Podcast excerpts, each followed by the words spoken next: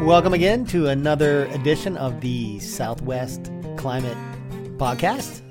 Mike Crimmins, Hey Zach, how's it going? give me your best word.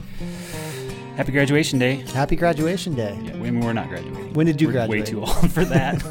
uh, long, long time ago. Uh, yeah, Prior to the internet. congratulations to uh, uh, another class, huh? And Yep. I missed the graduation. I never. I never see. went. I told you should go tonight. I'm what, sure. what, what happens tonight? No, just put a robe on and go walk. Oh, I, I should. Yeah, I'm just saying you didn't do it, so just walk on tonight. Well, I can tell you this: it is is quiet around here, so that's that that's kind of It's nice. quiet, but it's windy outside. It's kind Oh, of blowing all of those uh, mortarboards. I have no idea what you're talking about. I think it's you are preempting a conversation that we're going to have today because this is the windy season. it is. Yep. April, All we May, got going for us. June, June, June, sometimes. sometimes June. okay, Sometimes we'll talk June. about the windy season. All right, so our agenda is a little bit of a recap of April and May, the May climate. We'll, we'll may even get into the to the June climate. April Um, showers bring May flowers. yeah. No, we didn't get really much. don't. We didn't get much April showers, no no and that's actually that's that's an Eastern thing, isn't it? It totally is. confusing me. And you know, we, we should talk about some of the bigger the bigger stories here in the Southwest. And to me, that's the the drought situation, which you know we haven't really dug into in a few years, quite frankly. But it's on the rise. we do drought like nobody else. It's on the rise, Mike. In fact, it reminded me of Oh, jeez. all right, Mike. You know, April is not one of my favorite months. It's pretty usually it's pretty boring. Let's just get on to your favorite month. What's your favorite month? I love I love July and August. I mean the monsoon. That was it, right? I just want to remember that because you're going to be in July and you'll be like, I Well, no, hate from- this month. No, from a climate perspective, July and August are the most interesting. Okay. But you know, I have to admit, like April's pretty cool in terms of just amazing weather. Yeah.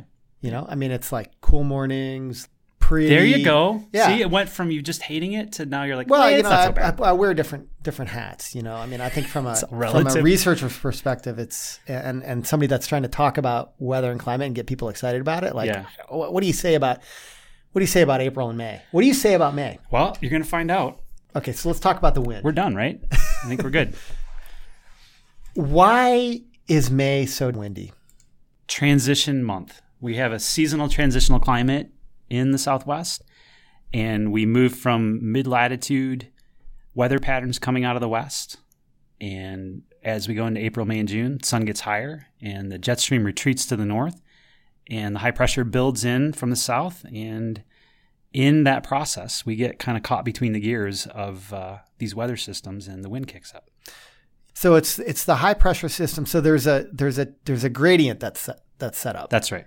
Yep. So it's surface winds in the mid latitudes are a response to surface temperature gradients over horizontal distances. So if there's cold air uh, at the surface near warm air horizontally, it's going to drive a pressure gradient, and that pressure gradient will then drive a, a wind. so we get building we get building high pressure in the south as it as the sun is the, the angle of the sun is Yeah, so you get surface heating, right? So we have warm air to the south.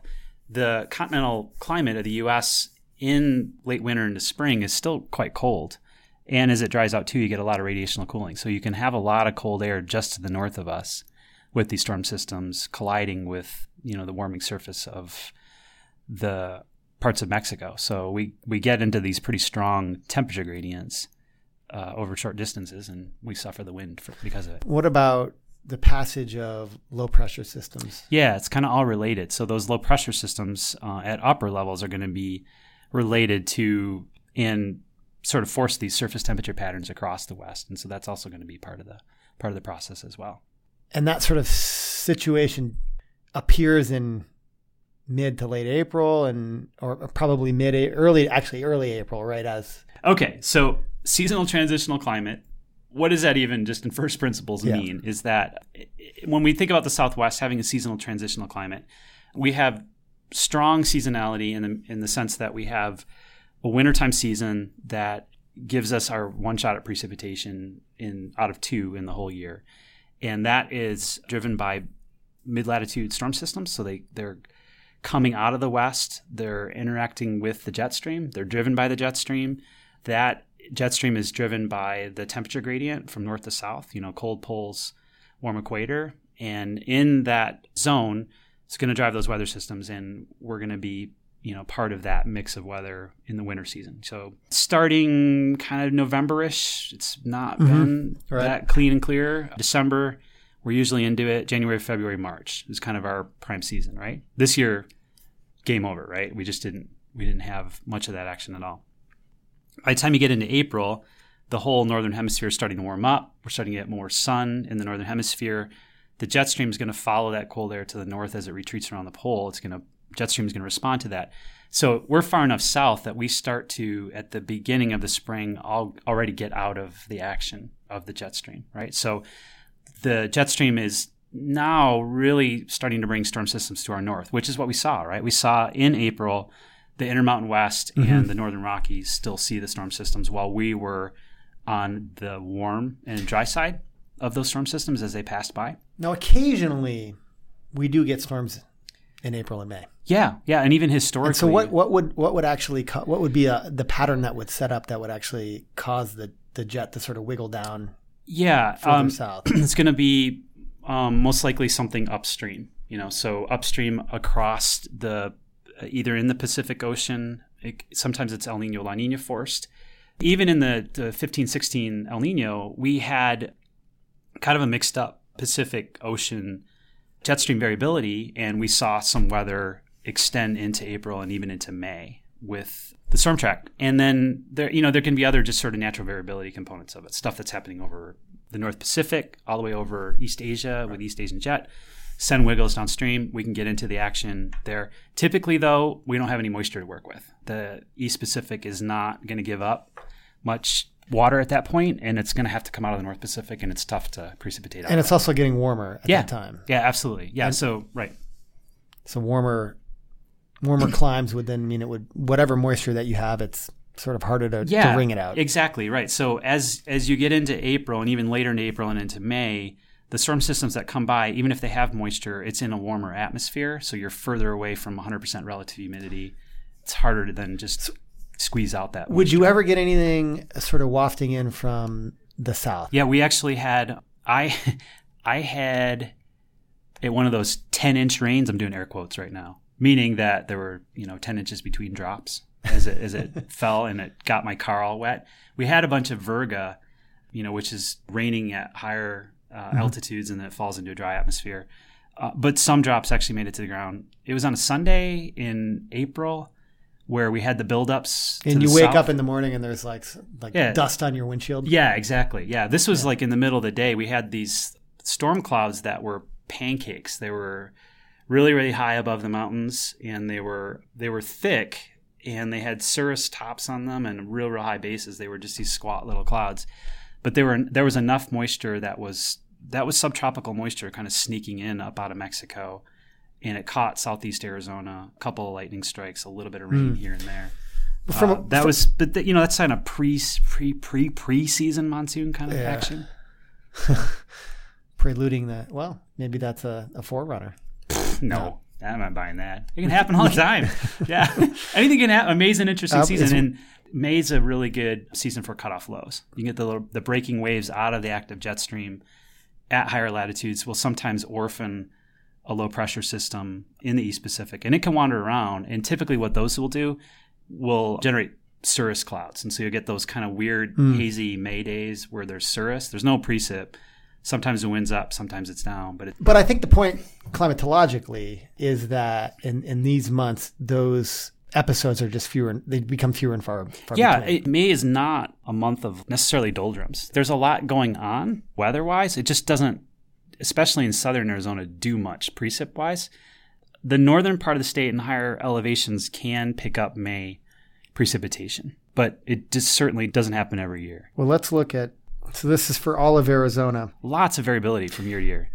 A lot of variability. It's all obviously the totals are are low. Most of the years fall below an inch. I mean, and that's actually quite Yeah. quite a lot for for southern Arizona. In, Right. in that sense, I mean, November, December, and January and February, the, you know, the peak winter months. Uh, only experience about it about an inch of rain anyway. Right. So, Right. but yeah, so there's you know about half the years are a tenth of an inch or or, or lower, and a, and about half the years are above it, up to about a, up to about an inch. You know, there was one year, ninety two. You remember nineteen ninety two?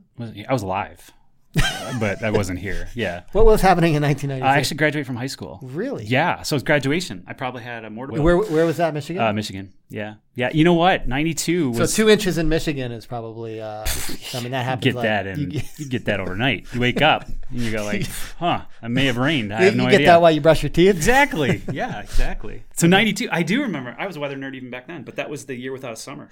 the year without a summer. It, seriously, it was. It was super cold. It was a La Nina. You know what? This was a year without a winter rain. It was a year without a winter. But last year, you know, we got half an inch. We got, I think, one one event, if I remember correctly, or what are you talking about? la- last year, last May. really? Well, I don't know. I'm looking at the data. Oh, this is Arizona wide. Yeah, I like. Not, not, I'm sure not somebody somebody did. Yeah. See, okay. To your point, there is a gradient across Arizona in May. So the southern part of the state very, very rarely picks up. That's a good- that's a good yeah. point. So you get further north, like Flagstaff, on average, can pick up an extra inch. Well, and that relates to what you were saying before. I mean, the jet Yeah. stream is actually for it's Seasonal retreating further, climate, further north. So obviously, the further north you are, the more chances you you have to get some of that totally um, pivot point. pivot point. Okay, May is also the time where we start seeing our, our peak temperatures cresting into the to the hundreds. Yeah. Last month, we had a bet about the first. The, oh, did we? Did we on- do uh, ice break on that? Yeah. what was it? It was the the date of the first 100 degree temperature in Tucson. I believe you said mid mid May. I, I said something like April 18th, and I believe the earliest on record in southern Arizona was was 19th. So I was like, I was so going, was unlike going you to, well, I- to go five standard you deviations went cli- out. so you went climatology. of course, I'm a climatologist. Yeah, and I, I mean, I just didn't know what the climatology was. Or I, I, I clearly would have done that because that, that's the safe bet. Of course Turned out May 6th. Okay. May 6th was the first day in, in southern Arizona, well, in, in, in Tucson. okay, so what's what's the was the climatology the 15th? It's been getting earlier through through time. I think when you average it over the entire period of record, it's like May 25th. But you know, in the last 30 years, I, I believe it's you know May 17th. And uh, you know, a little bit more climatology for for everyone. But the average in the 1981 to 2010 period for the number of 100 degree Fahrenheit days in May is four. Now it was three in the- the 71 to 2000 period. And then if you go back another 10 years, it was two. And, you know, the 1951 to 1980 period, it was one. So, you know, it's been steadily increasing. Yeah. And of course, as you go into the summer, June, obviously we experience more days of high maximum temperatures over 100. July is, I believe July is the peak month. July 18 out of, uh, out of, out of 31. So a little bit more than half of those days are above 100. You know, it's interesting. I was looking at a little bit of the data for Tucson too, and in 2016 there wasn't a single 100 degree day in May, and in 2013 as well. And there has been, how many have, have, have there been? Just one? May This 6th? year? Yeah. I mean, May 6th was the first one. So, Uh, yesterday was 102, okay. So two. so we've had two. That's what we have to look forward to. It's your favorite month, right? More 100, 100 degree Fahrenheit days. Woohoo! Yeah. Uh, we, sh- we we didn't talk about rainfall really. Right. Yeah, it's been not a lot. In fact, you know, we said this last time. There haven't there has not been in southern Arizona for the most part rainfall since the mid February event. If I'm if I'm correct, Mike, fact check me here. For Tucson, that is correct. Yeah, but other parts of the state have actually picked up spits, basically. Of Spits. Spits. That's a Trace- technical term. trace I think it's an acronym. Yeah, trace amounts. The there was actually a storm system that right at the crossover from April into May, right at the time that the Tinder fire was actually picking up. So the Tinder fire was a, a wildfire to the southeast of Flagstaff, um, burning up on the Mogollon Rim, had picked up and burned in some really intense fire weather in late April with the wind that we were actually talking about and some of these low pressures coming coming by. One of the low pressure systems actually had enough um, moisture with it and was cold enough, and it was what we were talking about too. This was actually a quite cold storm, so it didn't even have to have as much moisture, but it put down a, a bit of snow um, on this wildfire in late April. So I mean, they they were dealing with very intense uh, fire danger, and then all of a sudden had snow on the fire, which took the edge off of it. But then Actually, quickly, quite fortuitous. yeah, quite fortuitous. They still don't. I don't believe they have it under control as of yet. And right on the heels of that storm, the temps went right back up above average, and so the whole state's kind of baking out again on the heels of that storm. But that storm did drop some precip, measurable precip in Flagstaff and Winslow. Interesting enough, had which has not seen much precip at all. I'm trying to, yeah, Winslow ended up picking up about nine hundredths of an inch, which was a third of the total precip they've had in October. So it was not not been good. And we'll talk more about sort of the drought conditions across the state. Obviously, this this is a time of year when you know fires pick up, just generally speaking. But given the situation that that we're in right now, I mean, this looks like we're in potentially for uh, a pretty bad fire season. I mean, it, it didn't necessarily start early this year. It, it really didn't.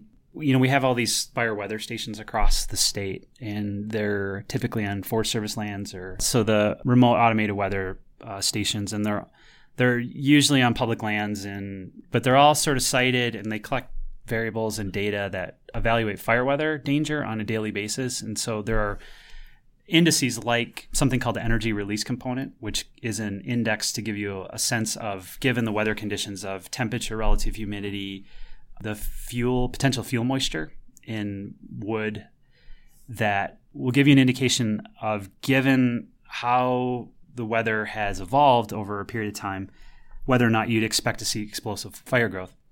And that index in the early part of the winter was above, well above average, so say in January because we didn't have any precip. And once we got into February and we had some of the precip across southern Arizona, you saw some of these fire indices just crater, mm-hmm. crater to sort of record low levels. And it wasn't more than a month later that they were back up above average to near record levels because of the heat building back in. It is really interesting because we basically had one again, we had sort of one small period of, of rainfall this winter in that in that mid February period. But, but, that was it was epic. Well, right. I mean, yeah. But, I mean, it was like such a weird winter because yeah, but of the, the way it stacked up. In a sense, I mean, this that sort of reset the dial in terms of what you were just talking about in terms of fire. It did, but it was real temporary, and that that's what the interesting thing is. Looking at these these fire weather indices, which are really responding to sort of short term variables in in weather, like they moved that wet. And so again, remember the February event cut through the southern southeast third of the state and it was bone dry to the north of it and really wet to the south of it. The fire weather indices in the southern part of the state cratered. Nobody else did. Everybody right. else kind of bumped along. Like the tinder fire had terrible fire conditions the whole, the whole winter.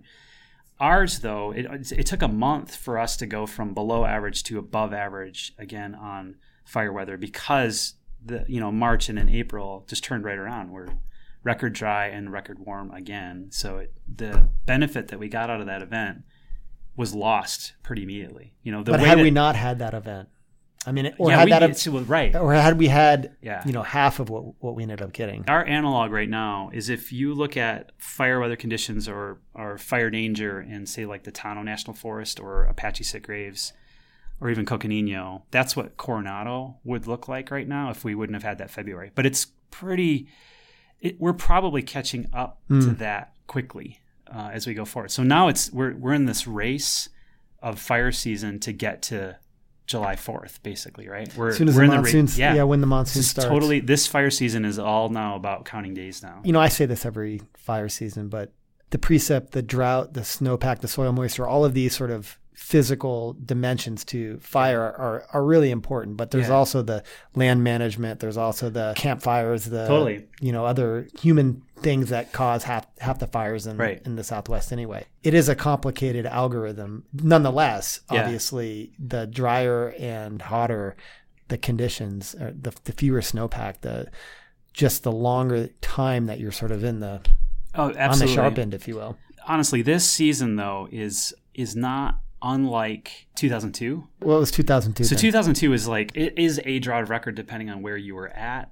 and what time period you're looking at, and basically those those two aspects. And it was the year that we had the Rodeo Chediski fire and the Aspen fire down here in the Catalinas. So it was you know big, very destructive, out of control fires that erupted in late May and burned into June. So the the background conditions are very similar. We've got stations all over the state now that are in their driest sort of cool season precip records of their own, you know, periods of records. Yeah, we should also say, I mean, it's not just the the snowpack and the and and the lack thereof, which is obviously related to precipitation, but Right. the low snowpack is sort of compounding because Absolutely. the snowpack sits on the landscape a lot longer than obviously Right. Um, so you don't have the soil moisture. It stresses the vegetation out much earlier in the season because they're not drawing on the soil moisture.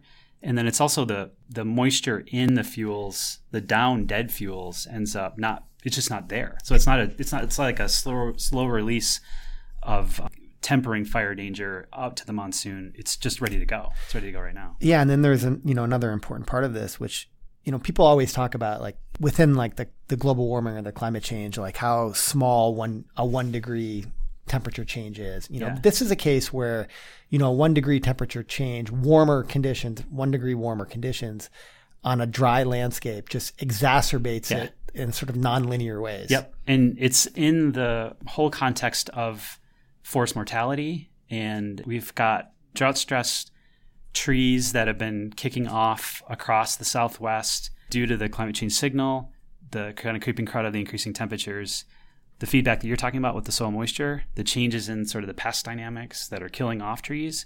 All of these things converging on a drought year like this makes it a possibility that it's worse than the, even the drought that we had in 2002. The fuse is lit for this fire season, and it, to the point that the, the land management agencies are not screwing around this year. What Like, does that mean? the fire restrictions, you know, went into effect. I camp through the spring, and typically, even in the dry Southwest, you can go to a campground and have a campfire in late May. That's right. A few weeks Right. ago, or actually three weeks ago, I yeah, think they they're they- done. There was a period when I can't remember one of the summers several years ago they closed Coconino Forest. They they closed it. They closed the roads like they do in the wintertime where you can't drive anywhere.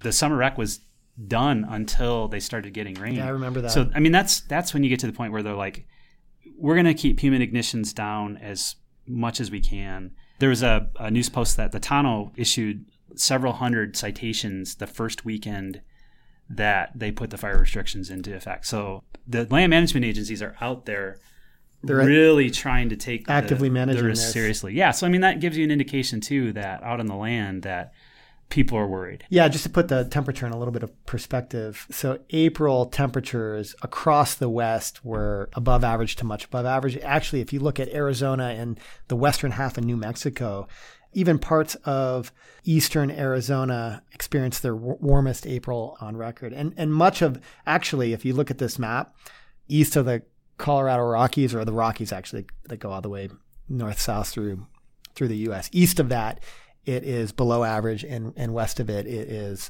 above average, with the sort of the epicenter of the warm temperatures being in over Arizona, actually. That pattern is, you know, record coldest April over the upper Midwest and record warmest for Arizona, for parts of Arizona. Yeah, and when you look actually beyond April and going back basically 12, 12 calendar months, the four corners states, so Utah, Colorado, New Mexico, and Arizona, if you look at that lump, warmest on record, 123 years. Arizona's the warmest. New Mexico was the second warmest. Colorado and Utah were the, the third warmest on record. And you couple that with, again, this is the last 12 months, which in, in terms of precipitation also combines both the, the monsoon and the and the and, and the winter precip. Arizona seventh driest. Actually, that was surprising to me. Yeah. Seventh driest in the over that period. Yeah, and so the only thing to pull us out of being the the driest was July. God bless July. I know it's It was amazing yeah, July. it was an amazing. I mean, again, that was like eight inches of rain in, in For Tucson. in, in three weeks. Yeah, I mean that it was, was- it. So it was that period, Yeah. and then it was Yeah. the, the the three days in, in mid February accounted for probably what ninety percent of our. That's a good point. Right. So yeah, if you look at the full year total, probably eighty percent of it came in six weeks. We gotta have a bet. I bet it's higher than eighty percent. You're probably right. So between October and now, we've re- received a total of 2.58 inches. Um, within that mid February period, two inches of that. So that's 80% of that rain came in that. Um, That's what I meant. yeah. Oh, oh okay. I, as long as we're clear now. In the monsoon season, the total was eight and a half inches. And in those three week periods in July received seven of that eight and a half inches. So it's over 80%. Yeah. Yeah, you're right. Yeah. I win. I meant 8% of average, which that's right about it. yeah, okay. I guess this raises a question for me. Does it matter, and in what ways does it matter that our rain comes in just two two bursts? You know, as opposed to maybe a, a more sort of characteristic winter and summer where you're you're sort of spread out a little bit more. You have a little bit more frequent rain, maybe the same amount, but a little bit more frequent. You know, th- th- this is a unique. You, first of all, do you have any analogs where that you can think of where years were basically the precip was basically concentrated in in two short periods? This extreme, I can't I can't think of one as of late. It's not unheard of here, but it's certainly this year is sticking out as far as hitting the guardrails. Yeah, we'll have to look into that. Yeah, that's a that's a really good question. To I mean, it does matter though that the the rain only came totally. in, in, in, in two periods. A little bit. Uh, it matters for that the fire conversation that Yeah. we were just having. Yep. It also seems like it matters for the for the drought situation, whereas sort of more frequent rain spread out over a longer period of time won't cause drought conditions. The description that, that people are giving to the to the drought, they, it won't cause them to be as severe. There's so many different aspects of it. There's the I think the fire one we just talked about, which is if it's not y- we could even have had half that amount of precip we had in February, but if it was spread out evenly over a couple of months, it probably would have matched the normal rate of accumulation over that month, and it would have then kept sort of refilling soil moisture deficits that would have emerged over that period of time, right? So then plants have access to water. These fire indices, you know, which are responding to short-term changes in relative humidity and drying out of fuels would constantly get sort of tapped down, right? So then you don't end up having these chasms that open up within the middle of a season where you got all this precip and then you don't really know where it's at or the soil moisture is responded to that quickly and is tailing off after that. The other aspect too is like having all that precip in July when we think about summer season, there's a lot of vegetation that needs to have some kind of tailing off through September and into October to just sort of again it's a soil, I think a soil moisture aspect.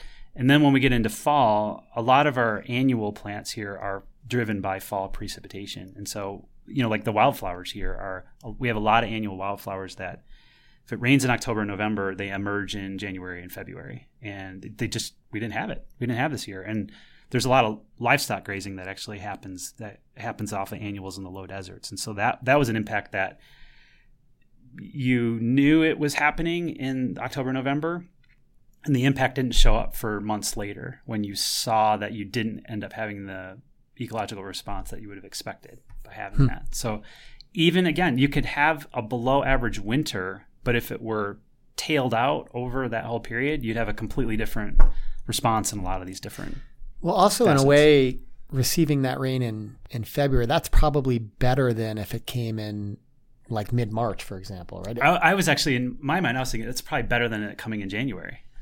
Why? Why is that? because it would have left if Sophie got all that in January you are that you're from January into February into March you're moving into a warmer Yeah, that was Season? that was my that logic for Yeah. for for for not for why it was better than having received it in in March. It would it would it stays on the landscape longer. Oh I see what you're saying yeah no you're saying it's a good thing to get it in March No, no, no. I was saying that it's better to get it in in uh, February than March because when you get it in March, the temperatures are higher. oh It would stay on the landscape. yeah last for you know. The, that's a that's interesting that's a that's a good point. but point then again, if you got it in January, I think the point maybe the point that you were making is you just get a longer time yeah, you it. just have a longer time. Yeah, yeah. I, I, then again, it it probably goes back to where's the water going? How long is it staying in these different, you know, sort of reserves?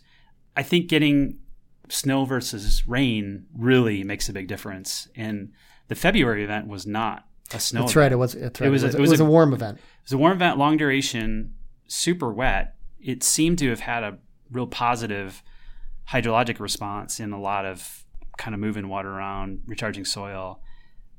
But I think there's a lot of indications that it was, it's probably gone. Every time we have this drought conversation, I just So it, it it's it's so nuanced, Yeah. right? Because Yeah. I mean, you could get half the amount of precipitation, but if it was a cold storm and it was a lot more snow, that Yep. could actually be better in so, for some impacts Absolutely. than the amount that we got under warm conditions. And obviously, the timing, we just talked a little bit about the timing of it all matters. So there's all of these parts that are moving around that, you know, we often talk about the monsoon being this existential experience, but drought's kind of the same way. Oh yeah, You know, yeah. it depends on what your frame of reference is. If you're if you're thinking about fire, obviously it's it, what you want or what you don't want is different than if you're thinking about rangelands. If you're thinking about you know water impacts, You know, Right. You have all of these different sort of classifications of drought, from hydrologic drought to um, snow drought. To Yeah. what I mean, there's other agricultural drought. I think if you, you look at a lot of these precip accumulation curves, the Tucson one is the most perplexing because it has that precip event thrown into the right smack dab in the middle of season. So it leaves you with this confusion of did it help? And what did it help? And how much did it help? Whereas if you look at some of the plots, like if you look at Winslow, it just didn't rain at all. Right. So it, that, that, it's pretty clear. There's no nuance to that one. Right. So some of the Northern Arizona plots are terrible. They're just bad. Like it just didn't rain and it's the record driest or the, the near record driest. So you'd expect the, the impacts to just be across the board. The Tucson one is, it's hard to know because it cut the deficit in half in three days for the winter season. And it was clearly great, but I don't know how much of an edge it took off of one sector versus another. Right. And I've talked to folks across Southeast Arizona who say this is terrible. That was a lifeline. It didn't do didn't do anything. it depends. And so it, this one is it's even harder for me to try to sort out. Well, so that's a nice segue because you mentioned the northern Arizona and the very dry conditions up there. It's a good segue to talk about the spatial print of, of drought because we're entering into, at least by my estimation or, or, or by looking at the U.S. Drought Monitor maps here, we haven't been in a in a drought situation. You have to go back to August 2004 for conditions to be labeled as extreme as they are now, which actually caught me by surprise as well. You're looking at that me, right? yeah, yeah. You're looking at me in a, in a in a weird way, but you can you can I have to fact check you on You this. can fact so, check me. So seriously, I thought I thought it was 2006. uh, Um, maybe you're right. Maybe that's that the extent of we probably have gotten worse than 2006 according to the drought monitor. So I was looking at the amount of area Okay. labeled under extreme. Yeah, or, yeah, that's right. More. Then. That's right. Because I think that 2006 had less area classified as exceptional drought at this point, right? Right. Okay. So where we are right now, then for Arizona, the U.S. Drought Monitor sort of releases their their, their drought maps. This is the the product that most of the news outlets pick up. It's it's it's what's it's what's referred to when when people talk about drought. Although drought, as we just mentioned, is is much more nuanced than than the picture presented here. Often, close to ten percent of Arizona is labeled as exceptional drought, and that's their highest drought category. It's like it falls in looking at some of the indices that they look at in the top two percentile of of those of those products. So very dry conditions, historical records in, in, in many cases. 54% of the state is under extreme drought, uh, which is their second highest category. 32 is is moderate drought. Only 4% of the state is less than severe drought. So let me say that again. 34% severe, 54% uh, ish extreme, close to 10% exceptional. That's where we are. You know, if you go back right before the monsoon season, Yeah, a year ago. a year ago today, we were, it was basically no drought. Last May, the the drought situation was n- not similar at all. No, we, we're, we're basically under this product Half the state had no drought, Yeah. and there was a small uh, portion of it with that had moderate drought, Moderate. which was not a severe category. no, no, and it was the southern part of the state. That's right. Right. Yeah. So now you can vet me on this. So right now we're at conditions that were are more severe than they've been since when? When I take a look at drought monitor for Arizona, we look at the historical time series. You can find similar conditions back in 2006. So the the drought period that emerged out of the winter of 2006 and into the spring ends up having about 14% of the state was at exceptional drought. The entire state was under some form of drought and about half the the state was classified under extreme drought. if you look at the severe category, you have to go all the way back to there was a period of time with the 2012, so kind of the 2011 2012 period where we were skating into drought. That's where the severe category really took over. But the depth of the drought, like we don't see the exceptional drought category. We're not supposed to see the exceptional drought category. It's a, a one in 50 year drought event for a particular location at a particular time of year. So it's something that you shouldn't see a whole lot of. And we are, you know, we're now at almost 10% of the state at that. You have to go back to the last time we had any exceptional drought in Arizona was in uh, 2013. Then the 2011 drought period prior to that was at the height of the drought in 2006. And then you see this really pegged in Arizona, which is back to 2002 um, when we, we had the Rodeo Chediski fire and uh, the Aspen fire down here. Okay, so do you, because you're involved in this product in some respects. I'm right? the, the state for the Arizona. I'm on the state drought committee, which provides recommendations to the drought monitor. So how is this thing? How is this created? It's a weekly product with a set of rotating authors. The authors are at different agencies and different locations across the United States. The author coordinates through local experts through a, an email listserv and uses a dozen, two dozen different indices, products, maps to try to take the previous week's drought monitor map and adjust it based on changing conditions. Is it an agricultural product? And, and what I guess let me elaborate on that.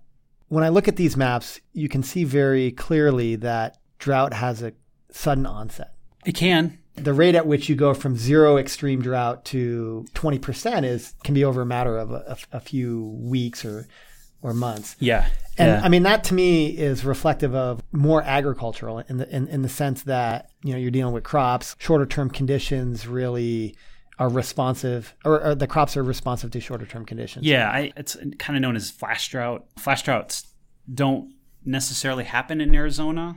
They happen in the Midwest and in the Great Plains. I think that, that that's a that's a, a, a phenomenon that makes a lot of sense. Out here, the only time that I can see that we end up having that stark of a drought impact emerge or potentially emerge is if the monsoon uh, rains come in late. You know, so if if we are at the end of July and it hasn't rained, that to me is a situation where you could go full tilt on moving from like no drought to a, an intense short term drought situation. Our large shifts in Arizona in the Southwest are, in a lot of cases, us catching up. You're waiting a little bit for well, that. not waiting, but more catching up.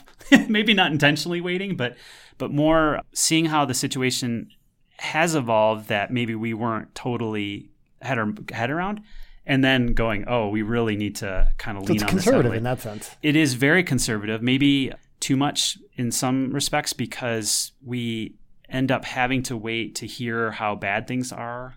So we're kind of late to the game. And one of the, the issues I think we really struggle with too is is when to turn it off. We're gonna have a real tough time as the monsoon comes in this summer we describe where we are right now, and obviously we're in, into a time when there's no hope for precipitation. It's only going to get warmer. I mean, yeah. I shouldn't say there's no yeah. hope. We there's very little hope, or you wouldn't expect it. Right.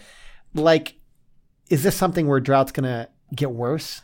This is a philosophical discussion in the sense that can drought get worse in a dry season, in a dry place? I have always been in the mind of not necessarily pushing drought conditions in a, in a month like May because you wouldn't expect. But there's a there's the counter too, which is are we having intensifying drought conditions because of temperatures being warmer than they should be? Can there be a drought pressure by having warmer than average temperatures? Well, that's that's interesting it because is, then it? then in the season, in a particular season, yeah, the drought isn't it's not a rain it's not a rain thing. It's not a rain thing. You know? No, it's a water balance thing. It's like a research interest of mine now too. Is, is so if May is warmer than average, is there more intense drought? Or is there, is there a possibility of having a drought intensification? Probably so, but it would you know it's completely depend on what you're talking about, and and if it was cooler than average and it didn't rain, would that mean that you'd end up having less of a drought impact? Could you reel drought in?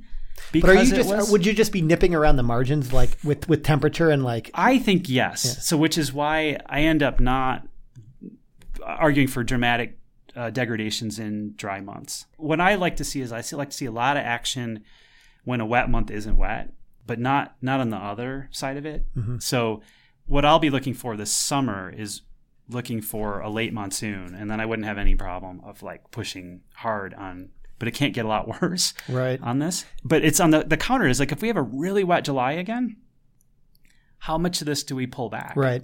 because some of these impacts are actually going to be on the landscape until next winter and they won't actually ameliorate until you get winter precip again. So even if it rains, you could still end up having a remaining impact. So when you're thinking about how much do we pull back on that particular question, you know, I sort of frame this as is this an agricultural product?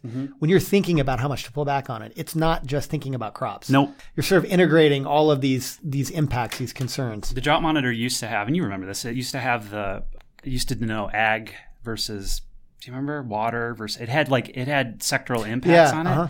They got rid of them and it's now short and long term drought. And so it's supposed to be this time scale drought. and Sort you're of supposed to, a little bit. Kinda, uh, uh, in it, but it doesn't mean the same thing depending on where you're at, right? Right. It's going to have to have this sort of local nuance you can draw out of it.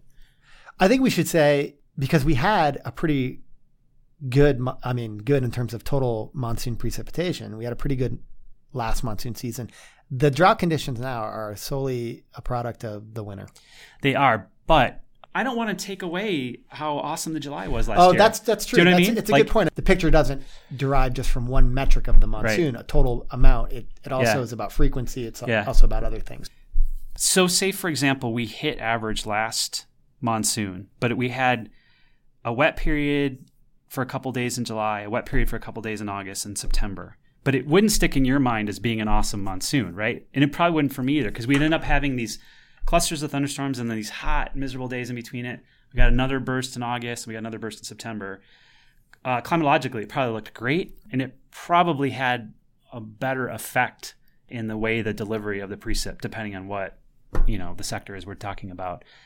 But it wouldn't have been as spectacular and mind blowing as the July we had, followed by the epic dry August and September. There's a perception thing. That August and September dry down was a problem for a lot of sort of ecosystem and uh, you know kind of ag sector. And we also got we did not receive any dollop from a tropical storm or Nope. anything like Yeah, that. in- we- in yeah, we- October. Yeah, totally, totally missed out on that action.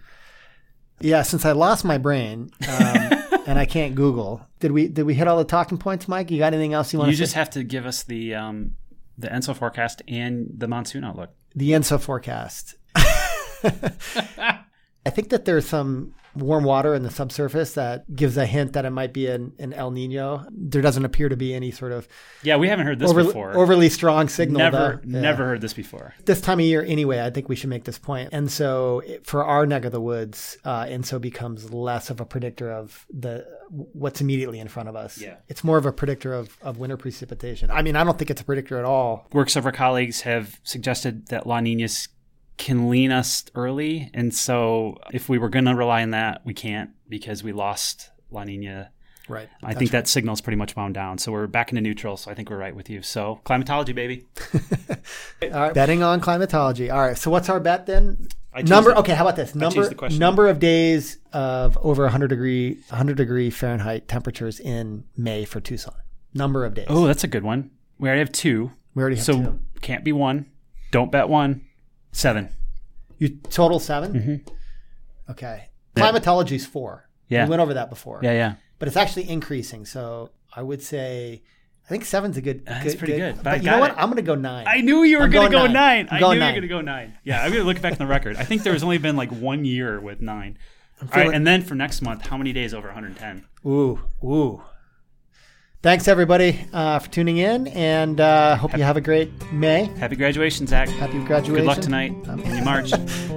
The Southwest Climate Podcast is a production of CLIMAS, which is part of NOAA's Regional Integrated Science and Assessment Program and is housed at the University of Arizona Institute of the Environment. Mike Crimmins is a principal investigator with CLIMAS, a professor of soil, water, and environmental science in the College of Agriculture and Life Sciences, and climate extension specialist with the University of Arizona Cooperative Extension. Zach Guido is a research scientist with the Institute of the Environment and UA program manager of the International Research and Applications Program.